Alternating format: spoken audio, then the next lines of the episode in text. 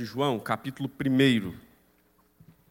Evangelho de João, primeiro capítulo deste evangelho. Mantenha sua Bíblia aberta nesse texto, por favor.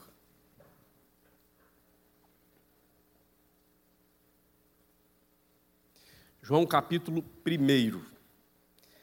Vamos orar, falar com o nosso Deus e mais uma vez pedir a Ele que nos conceda da sua bênção agora, enquanto a palavra é exposta, para que nosso coração e nossa mente estejam ligados, totalmente voltados para o Senhor nesta hora.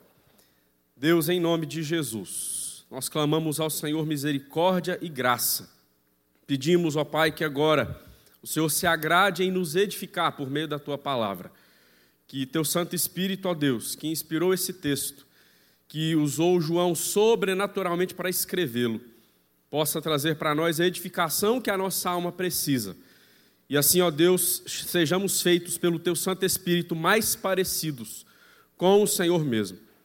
Tem misericórdia e compadece de nós, ó Pai, em nome de Jesus. Amém. Amém. Meus irmãos, nós estamos hoje iniciando uma nova série para este mês de março, que tem por título Encontros com Jesus. Portanto, ao longo de todo este mês, tanto no culto das 18 quanto das 19h30, nosso propósito é observar no Evangelho de João o encontro de alguns personagens que são citados neste Evangelho pelo apóstolo João e extrair desses encontros lições espirituais para as nossas vidas. Agora há pouco, no culto das 18 horas, talvez antes de vir para o culto das 19h30, você ligou a sua televisão na NTV ou seu smartphone, o computador e quem sabe estava acompanhando a mensagem que o pastor Arlos trouxe para a igreja agora no culto das 18 horas. Aqui no capítulo 1 do Evangelho de João, observe. Pastor Arlos trouxe uma mensagem, expôs o texto do verso 35 até o versículo de número 42, onde nós temos aqui João narrando o encontro que Jesus teve com André e Pedro. Nós vamos meditar neste mesmo capítulo, nos versículos seguintes, 43 até o 51 onde nós vamos ver o encontro de outros dois personagens com o Senhor Jesus Cristo também. Essa será a nossa temática no culto das 18 e das 19h30 ao longo de todo este mês de março. Então eu já te faço esse desafio. Tente, se for possível, ler o Evangelho de João ao longo deste mês. São 21 capítulos. Se você ler 21 capítulos, portanto, um capítulo por dia até o final do mês, você vai conseguir ler o livro inteiro. Leamos o texto para a nossa meditação, capítulo 1, a partir do versículo 43. No dia imediato, resolveu Jesus partir para a Galiléia e encontrou a Filipe, a quem disse: Segue-me. Ora, Filipe era de Betsaida, cidade de André e de Pedro. Filipe encontrou a Natanael e disse-lhe: achamos aquele de quem Moisés escreveu na lei e a quem se referiram os profetas, Jesus, o Nazareno, filho de José. Perguntou-lhe Natanael: De Nazaré pode sair alguma coisa boa? Respondeu-lhe Filipe: Vem e vê. Jesus viu Natanael aproximar-se e disse a seu respeito: Eis um verdadeiro israelita em quem não há dolo. Perguntou-lhe Natanael: De onde me conheces? Respondeu-lhe Jesus: Antes de Filipe te chamar, eu te vi quando estavas debaixo da figueira. Então exclamou Natanael: Mestre, tu és o filho de Deus, tu és o rei de Israel. Ao que Jesus lhe respondeu: Porque te disse que te vi debaixo da figueira, crês? Pois maiores coisas do que estas verás. E acrescentou: Em verdade, em verdade vos digo que vereis o céu aberto e os anjos de Deus subindo e descendo sobre o Filho do Homem. Amém. Meus irmãos, observem o verso 43. A expressão que aparece aqui no início desse versículo é no dia imediato. Essa mesma expressão, ou uma expressão similar, já foi usada por João nesse capítulo outras duas vezes. Veja o verso de número 29. No verso 29, diz: no dia seguinte. Depois, no verso de número 35, no dia seguinte.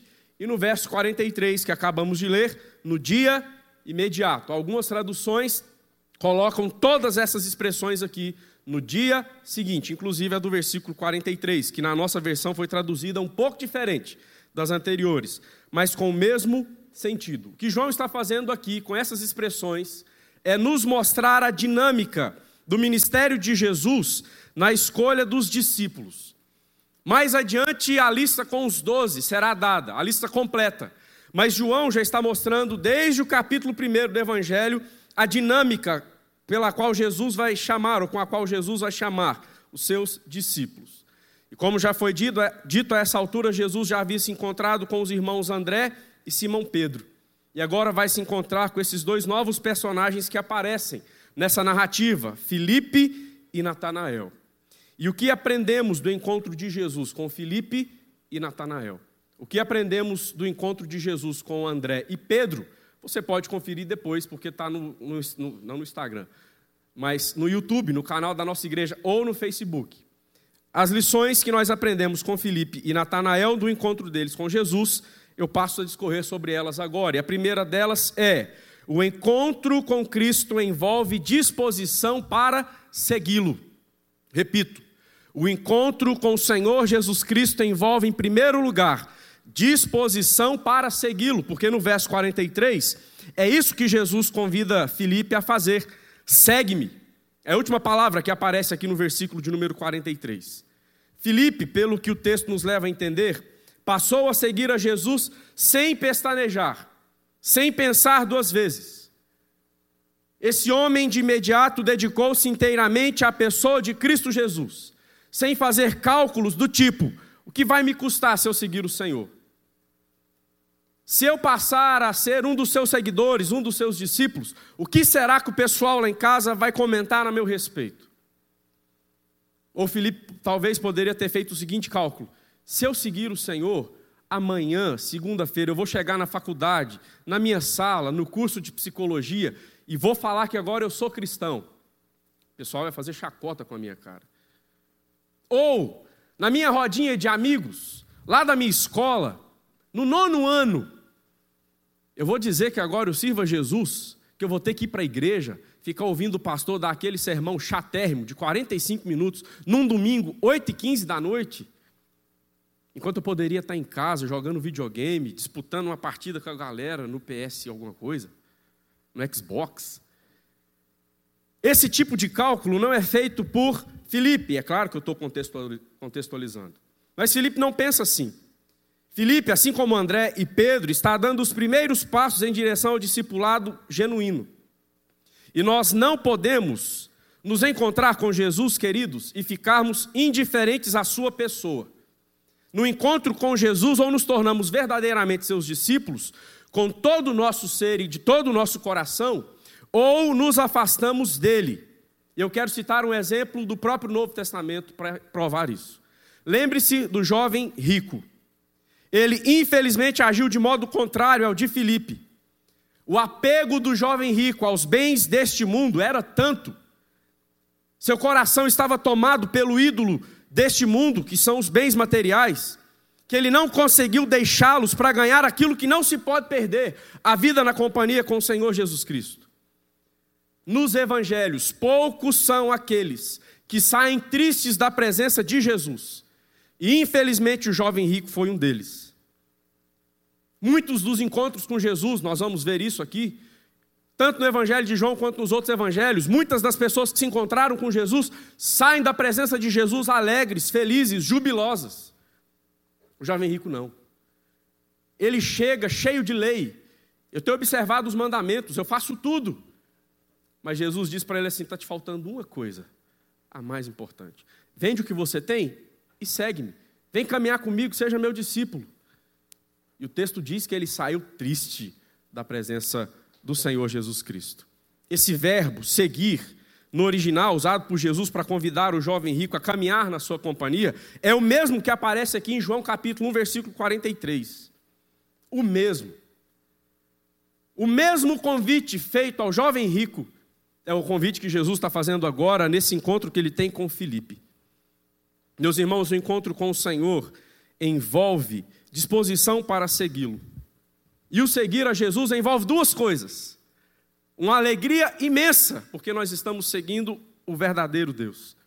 Mas também envolve algo que pode parecer contrário, que é a dificuldade, a renúncia. E o próprio Cristo chama isso de tomar a cruz. O jovem rico não quis isso, mas Filipe e os demais personagens citados aqui o farão ao longo de suas vidas. Eles tomarão a cruz e seguirão o Senhor. No encontro com o Senhor, você se retira triste ou permanece em sua presença como discípulo? No encontro que você tem com Cristo Jesus, todo domingo à noite, quando está aqui, ou toda quinta-feira à noite, quando vem para o estudo bíblico, ou no domingo pela manhã, quando vem à igreja, ou na sua casa, no seu lugar de oração, de leitura bíblica, nos nossos encontros com o Senhor, nós saímos da presença dele tristes ou nós permanecemos continuamente na presença dele alegres como discípulos? A segunda lição que nós aprendemos aqui é que o encontro com Cristo Jesus é pessoal. Observe o verso de número 45. Filipe encontrou a Natanael e disse-lhe: Achamos aquele de quem Moisés escreveu na lei e a quem se referiram os profetas, Jesus, o Nazareno, filho de José. Após encontrar-se com Jesus, Filipe vai a Natanael, e nós não sabemos muito bem qual é a relação que há entre Filipe e Natanael. Se eles são amigos, se são primos, se são sócios de uma pequena empresa de pesca, nós não sabemos. Fato é que após encontrar-se com Jesus, Filipe vai a Natanael dizer-lhe que agora é discípulo do Senhor Jesus Cristo. E observe como Filipe se refere ao Senhor Jesus.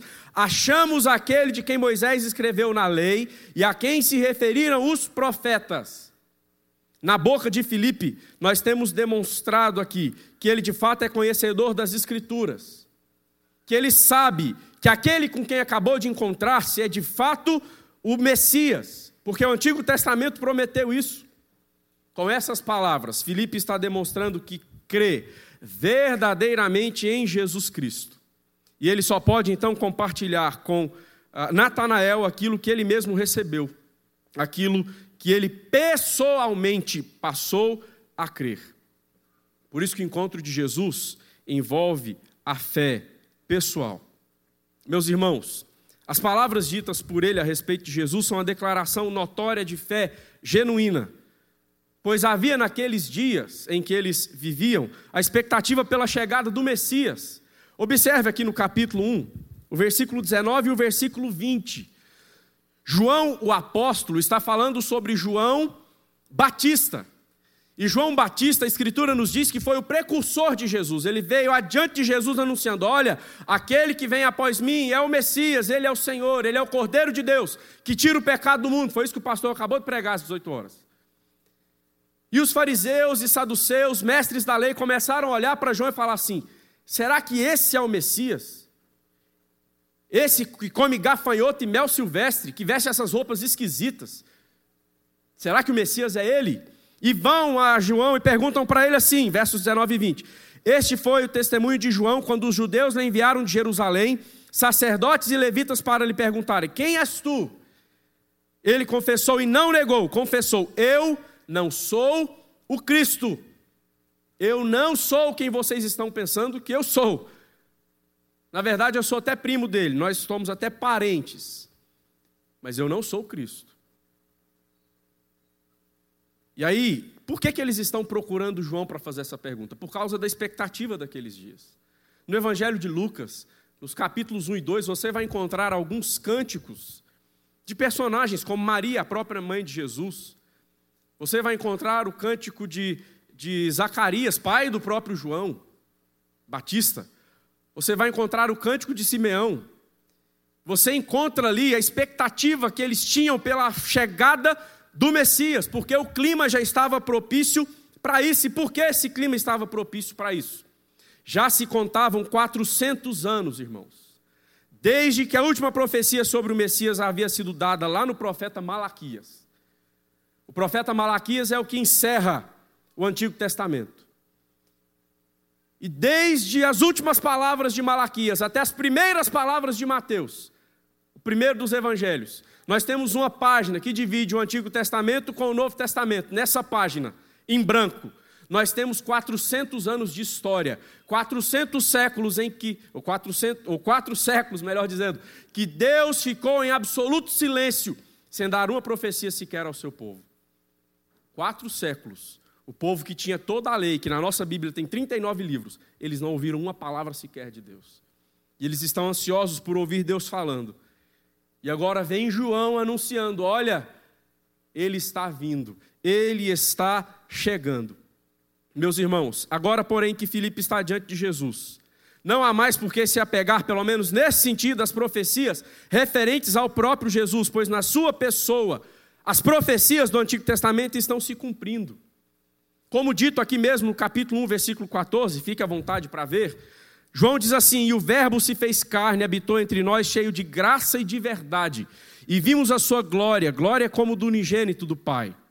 O que João está dizendo é a palavra que nos foi anunciada de Gênesis a Malaquias, durante todos esses quase 1400 anos de história do povo de Deus, está se cumprindo diante dos nossos olhos. Filipe tem agora o privilégio de, com seus próprios olhos, ver o cumprir de tudo o que foi dito ao longo das Escrituras.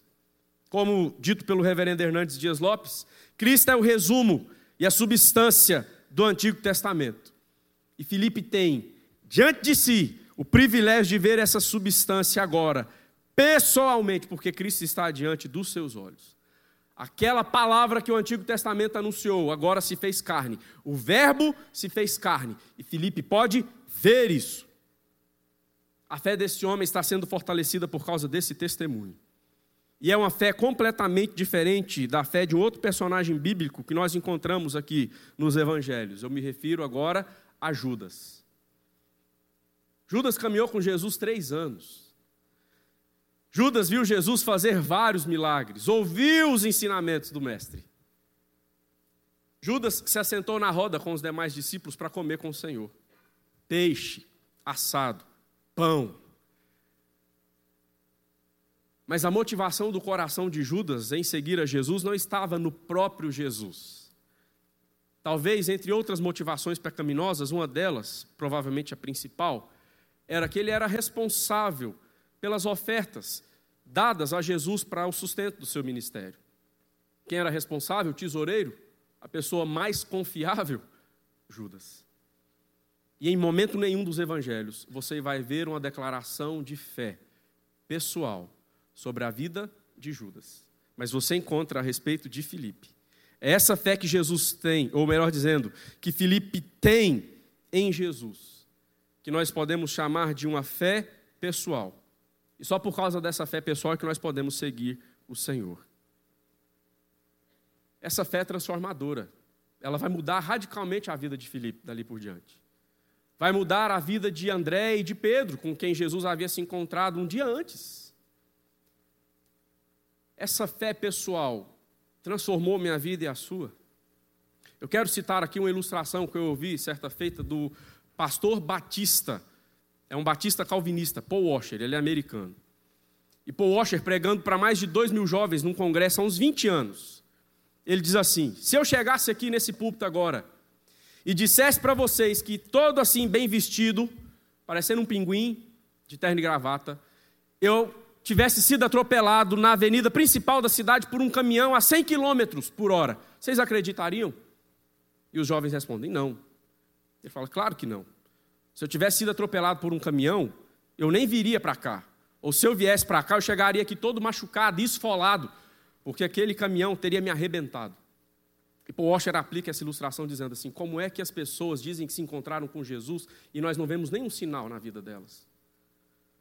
Como é que as pessoas dizem que se encontraram com Jesus e não tem nenhuma marca desse encontro? Por que, que alguém abre a boca para dizer que se encontrou com Jesus, que teve um encontro pessoal com Ele, mas o vestir diz outra coisa?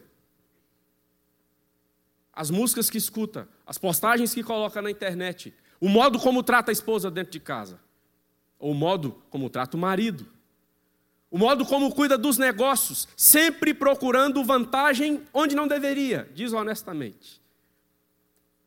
Se o encontro com Jesus não muda a nossa vida, ele não foi real.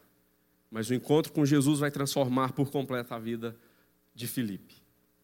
Em terceiro e último lugar, irmãos, o encontro com Cristo deve ser compartilhado. Observe os versos, os versos 45 e 46. Filipe encontrou Natanael e disse-lhe: Achamos aquele de quem Moisés escreveu na lei e a quem se referiram os profetas, Jesus o Nazareno, filho de José. E olha a pergunta que Filipe dirige, a, a, que, que Natanael dirige a Filipe, de Nazaré, verso 46. Pode sair alguma coisa boa? Respondeu-lhe Filipe: Vem e vê. Geralmente, meus irmãos, nós compartilhamos aquilo que gostamos, aquilo que nos interessa, aquilo que nos alegra. E foi exatamente esse compartilhar que Filipe fez para com Natanael. Os versos 45 e 46 que acabamos de ler nos mostram sua atitude de convidar Natanael para também encontrar-se com o Senhor. André encontrou a Jesus e depois trouxe Simão e Tiago. Provavelmente foram André e Pedro, Simão, seu irmão, que falaram a Filipe sobre Jesus. E Filipe, por sua vez, testemunhou a Natanael. O que, é que você percebe aqui? que há um aspecto missional nessa narrativa. E esse aspecto missional é intencional da parte de João, que está escrevendo o Evangelho, que está narrando essa história. João, ao colocar essas passagens em sequência, não está simplesmente colocando a ordem lógica das coisas, um dia após o outro. É a intenção de João nos mostrar que dia após dia, alguém está chamando outro alguém para encontrar-se com o Senhor Jesus Cristo. João está nos mostrando que pessoas estão levando outras pessoas a encontrarem com o Senhor. O que ele está nos dizendo nas entrelinhas é que há uma missão de anúncio do nome de Cristo Jesus, e essa missão está se formando um dia após o outro. Novos seguidores de Jesus dão testemunho dele a outros, e estes tornam-se discípulos e repetem o processo. Ou como diria um professor lá do Instituto Bíblico, a evangelização é um mendigo mostrando para o outro onde encontrar pão um mendigo está dizendo para o outro a cada dia que existe uma mesa farta com pão que veio do céu e eles podem comer desse pão. João, queridos, escreveu este evangelho para que judeus e gentios, ao lerem o seu conteúdo, crescem, que Jesus, crescem em Jesus e tivessem um encontro real com Ele. Já no final do evangelho, e é curioso porque João deixa para falar isso no final e não no início, mas lá no capítulo 20, versos 30 e 31, João diz assim: na verdade, fez Jesus diante dos discípulos muitos outros sinais que não estão escritos neste livro. Estes, porém, foram registrados para que creiais que Jesus é o Cristo, Filho de Deus, e para que, crendo, tenhais vida em seu nome. João está dizendo assim: tudo o que eu acabei de escrever nesse evangelho, e é curioso que João está escrevendo isso por volta do ano 90 Portanto, já haviam se passado quase 60 anos depois dos fatos que ele está citando, mas ele, inspirado pelo Espírito Santo de Deus, lembra em detalhes dessas coisas. João está dizendo assim: olha, isso aqui que eu estou contando, tanto para judeus quanto para gregos, é para mostrar para eles, sem distinção de raça, que Jesus Cristo é Senhor e quer salvá-los que a porta da salvação está aberta na pessoa de Jesus e vocês podem então crer nele por meio do que eu estou contando aqui, ou de tudo que eu contei, que eu narrei nesse evangelho que eu estou terminando de escrever. Natanael responde ao convite de Filipe, mas a resposta inicialmente vem com um ar de incredulidade e crítica, uma ironia aqui no verso de número 46. E também um certo preconceito terrível quanto à cidade que identificava Jesus, porque a pergunta de Natanael é: de Nazaré pode sair alguma coisa boa? Os quatro anos que eu estudei lá no Goiás, e o reverendo Gabriel está aqui, é goiano, lembra-se disso certamente. Tem uma cidade no interior de Goiás chamada Faina. Tudo quanto é piada ruim com goiano, o pessoal fala que é de Faina. O carro quebrou no centro de Goiânia. Algum gaiato vai passar de novo e falar assim: esse motorista é de Faina.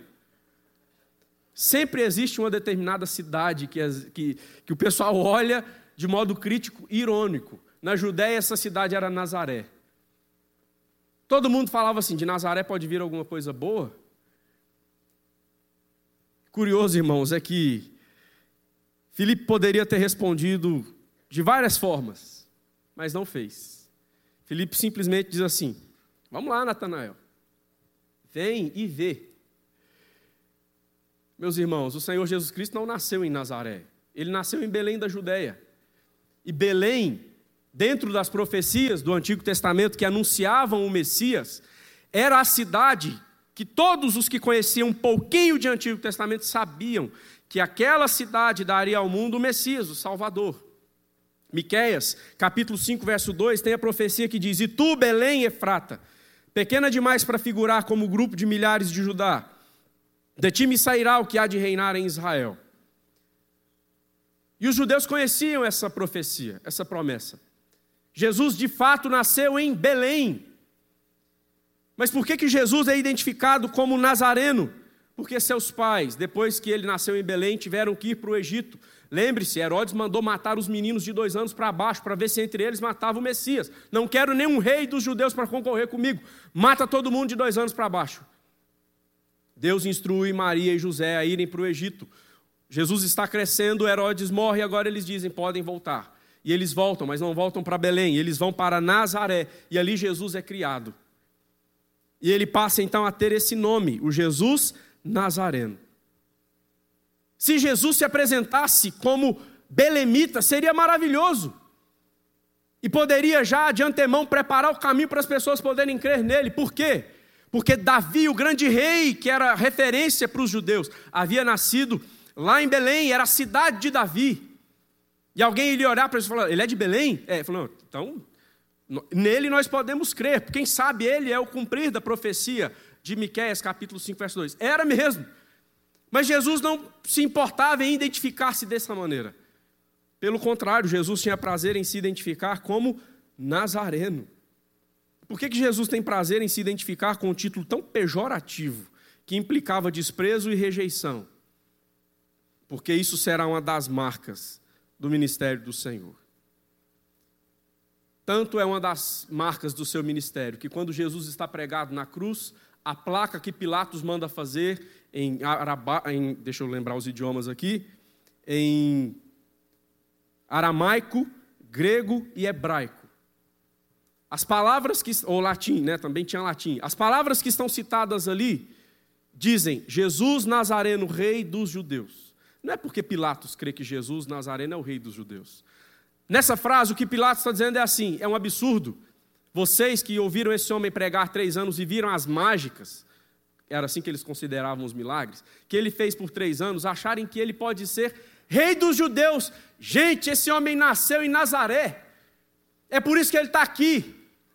E essa placa aqui é para provar para vocês que ele é um nada. A intenção de Pilatos era essa. Essa foi uma das marcas do ministério do Senhor.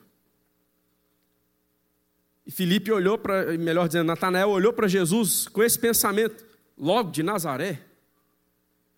Mas veja que a resposta de Felipe agora é icônica, porque o texto continua dizendo, e observe, verso 47, Jesus viu Natanael aproximar-se e disse a seu respeito, eis um verdadeiro israelita em quem não há dolo. Depois de usar aquela expressão irônica em relação a Nazaré, Felipe está indo com Natanael, melhor dizendo, está indo com Filipe encontrar-se com Jesus. E quando ele chega, a primeira palavra não é de Natanael e muito menos de Filipe, é do próprio Jesus. Jesus já diz assim para Natanael: Eis um verdadeiro israelita em quem não há dolo. O que Jesus está fazendo é outra referência ao Antigo Testamento.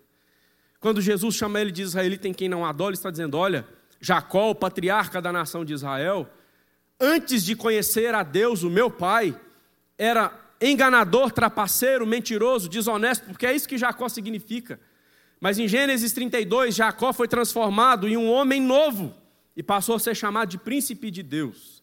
O que Jesus está dizendo a Natanael simplesmente é: Natanael, você se identifica com Jacó, não o Jacó antes de conhecer a Deus, o mentiroso, o trapaceiro, mas com o Jacó que foi nova criatura, aquele que foi transformado em Israel é com esse Jacó que você é identificado. Em você não há dolo. Você tem procurado servir a Deus com zelo. E Jesus ainda diz mais para Natanael, fala: "Olha, Natanael, eu vi você antes de você chegar aqui, eu te contemplei debaixo da figueira. Provavelmente era um costume orar em um lugar como aquele, debaixo da figueira, onde ninguém vai ver. Ou figueira, que é um símbolo espiritual para dizer a intimidade que os homens precisavam ter com Deus, mas o ponto não é esse. O que João está deixando implícito para nós é que quando Natanael chega, Jesus olha para ele e diz assim: Eu te conheço no mais íntimo do seu ser. Coisa que seu amigo Felipe não sabe, que sua casa não sabe a seu respeito, eu sei da sua vida, porque eu te conheço. Eu sei que você é um israelita de verdade. E essas palavras agora mudam completamente o pensamento que Natanael tem a respeito de Jesus. A ponto de Natanael exclamar o seguinte no verso de número uh, ah, 49. Então exclamou Natanael, mestre, tu és o filho de Deus, tu és o rei de Israel. O homem que antes estava fazendo piada preconceituosa a respeito do Jesus Nazareno, agora reconhece quem é o Nazareno, quem é o Nazareno. Ele é o próprio Deus. Se ele não fosse Deus, ele não me conheceria no mais íntimo do seu ser, mas se ele me conhece, é porque ele é Deus. E nas entrelinhas nós temos aqui um dos atributos mais lindos do próprio Deus sendo colocado, a onisciência. A onisciência de Jesus, que o identifica como filho de Deus ou como próprio Deus. Meus irmãos, essa é a boa confissão que Natanael está fazendo. E o que você percebe no capítulo 1 do Evangelho de João é uma ação poderosa e extraordinária do Espírito Santo de Deus, trabalhando no coração desses homens que aqui são citados, para que eles possam crer em Jesus. Essa é a intenção de João ao escrever essa narrativa. São 21 capítulos para que judeus e gregos, 60 anos depois que Jesus já tinha vindo a esse mundo, pudessem saber dessa história e pudessem crer em Jesus. Dois mil anos já se passaram. E você e eu não precisamos escrever nenhum novo evangelho, nós simplesmente precisamos reafirmar o velho e simples, ou puro e simples evangelho que já está escrito e anunciá-lo ao mundo para que o mundo conheça em Jesus e creia nele. E assim as pessoas tenham as suas vidas também transformadas. O encontro com o Senhor envolve disposição para segui-lo. O encontro com o Senhor Jesus Cristo é pessoal. O encontro com o Senhor Jesus Cristo deve ser compartilhado. Filipe compartilhou daquela notícia, boa nova, com Natanael, e Natanael também passou a crer. Apenas aqui no capítulo 1 do Evangelho de João, nós vemos João dizendo que Jesus é o Verbo, a luz, o Filho de Deus, o Cordeiro de Deus, o Messias, o Rei de Israel e o Filho do Homem. Todos esses títulos estão sendo dados a Jesus apenas no primeiro capítulo. Imagina o que vai ser dito ainda nos outros 20. Mas você percebe a intenção de João ao dar sete títulos a Jesus? João vai usar um padrão para escrever esse evangelho, que é o padrão sete. O número sete é muito comum nos escritos de João. Ele usa esse padrão no evangelho porque ele narra sete milagres, ele narra os sete eu sou, que são as auto-intitulações de Jesus a respeito da sua divindade. Ele aqui no capítulo 1 põe esses sete títulos a respeito de Jesus. Lá em Apocalipse, que foi João quem escreveu, você vai encontrar os sete Espíritos de Deus, as sete igrejas, os sete anjos, as sete trombetas, os sete selos e mais sete, sete, sete. Por que, que João está usando esse padrão? Porque na cabeça de João, ele quer que os seus leitores entendam o seguinte: eu estou usando o padrão sete, porque o Jesus que eu estou escrevendo, ou de quem eu estou falando aqui, é aquele que no princípio criou todas as coisas.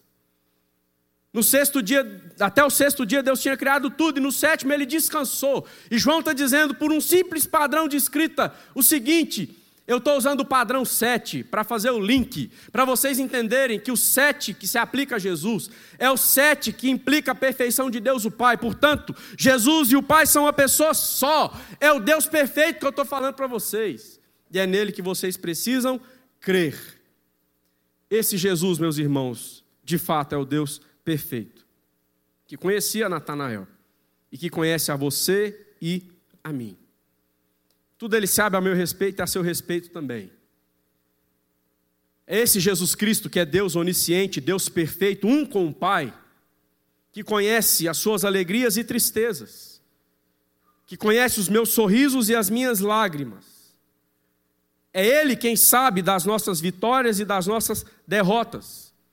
E é Ele quem está conosco nos momentos de euforia ou de frustração.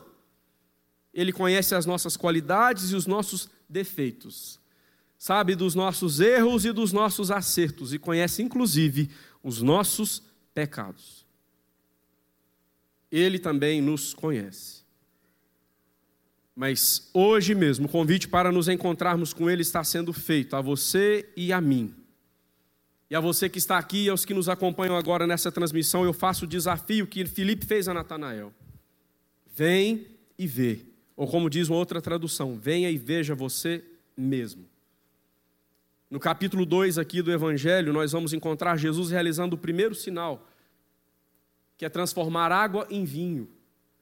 Por que, que João coloca esse primeiro sinal, esse primeiro milagre, logo depois que registra esses encontros que as pessoas tiveram, que esses homens tiveram com Jesus?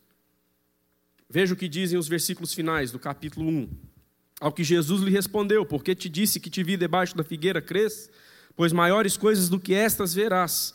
E acrescentou: Em verdade, em verdade vos digo que vereis o céu aberto e os anjos de Deus subindo e descendo sobre o filho do homem. Jesus disse para Natanael: Natanael, você está empolgado porque eu vi você debaixo da figueira e te conheço. Tem muito mais coisa que você vai me ver fazendo. E aí nós encontramos João no capítulo seguinte narrando Jesus transformando água em vinho, transformando a essência de algo que a natureza por si mesma não pode fazer. Só Jesus faz. E Natanael está com Jesus na festa de casamento, porque o capítulo 2 vai dizer que Jesus foi convidado e levou os discípulos com ele. E esses homens agora estão começando a ver coisas maiores ainda.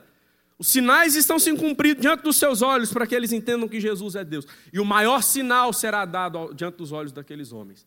Jesus vai para a cruz em favor deles, vai morrer, mas no terceiro dia vai ressuscitar. E esse era o maior sinal que levaria aqueles homens à fé verdadeira e genuína. E no capítulo 3, seguindo a narrativa de João, a lógica de escrita desse apóstolo, nós encontramos o desafio para a minha fé e para a sua, que eu quero que você leia comigo, por favor. Capítulo 3, versículos 15 ao 18. Jesus está tendo outro encontro agora com Nicodemos. E nesse encontro com Nicodemos, no capítulo 3, dos versos 15 a 18, Jesus diz assim: Para que todo que nele crê tenha vida eterna, porque Deus amou ao mundo de tal maneira que deu seu Filho unigênito para que todo que nele crê não pereça, mas tenha vida eterna. Porquanto Deus enviou o seu Filho ao mundo não para que julgasse o mundo, mas para que o mundo fosse salvo por ele. Quem crê nele não é julgado. O que não crê já está julgado, porquanto não crê no nome do unigênito Filho de Deus. Jesus está dando uma palavra ao mesmo tempo de juízo e de graça. Juízo para quem não crê nele, como esses homens estão crendo. E graça para aquele que crê nele como esses homens estão crendo. Aquele que crê em Jesus e tem um encontro real com Ele, tem algo reservado para ele, tem, tem algo reservado para você e para mim, se nós cremos em Jesus. Se nós já fizemos ao longo da nossa vida, queridos, a boa confissão, que Jesus Cristo é o nosso único e suficiente Salvador, tem algo preparado para você e para mim. Eu me refiro ao verso de número 51, em que Jesus está dizendo que eles veriam o Filho de Deus descendo e com ele os, e com ele os anjos. Isso é uma referência ao sonho que Jacó, já citado, o patriarca teve em Gênesis 28. Jacó sonhou, colocou a cabeça numa pedra e dormiu um sono profundo. E sonhou com uma escada que ligava a terra aos céus. E os anjos de Deus subiam e desciam. Jesus está falando assim agora: o sonho de Jacó vai ser muito maior. Porque o filho do homem virá. E os anjos virão também com ele na glória eterna dos céus. Isso para você, para mim, não vai ser apenas um sonho como foi para Jacó. Nossos olhos verão o céu se abrindo e o Filho de Deus descendo com os anjos. E esse será o maior sinal de todos. E nesse dia, para aquele que crê em Jesus, como Filipe e Natanael creram, nós ouviremos o Senhor Jesus Cristo dizendo que ele mesmo confirmou em Mateus capítulo 25: Vende benditos de meu Pai. Entrai para a posse do reino que vos está preparado desde a fundação do mundo. Essa é a promessa, queridos, que nós estamos aguardando. Que nosso encontro com Jesus hoje seja o prelúdio do nosso maravilhoso encontro com Ele naquele dia glorioso em que Ele voltará. Vale a pena encontrar-se com o Salvador. Vale a pena crer nele. Vale a pena renunciar à própria vida para crer em Jesus e segui-lo como discípulo. Vale a pena carregar a cruz. Vale a pena servir o Nazareno. Porque aquele que foi humilhado entre os homens tem para nós um lugar de glória e majestade junto a ele nos céus. Fique de pé, vamos orar.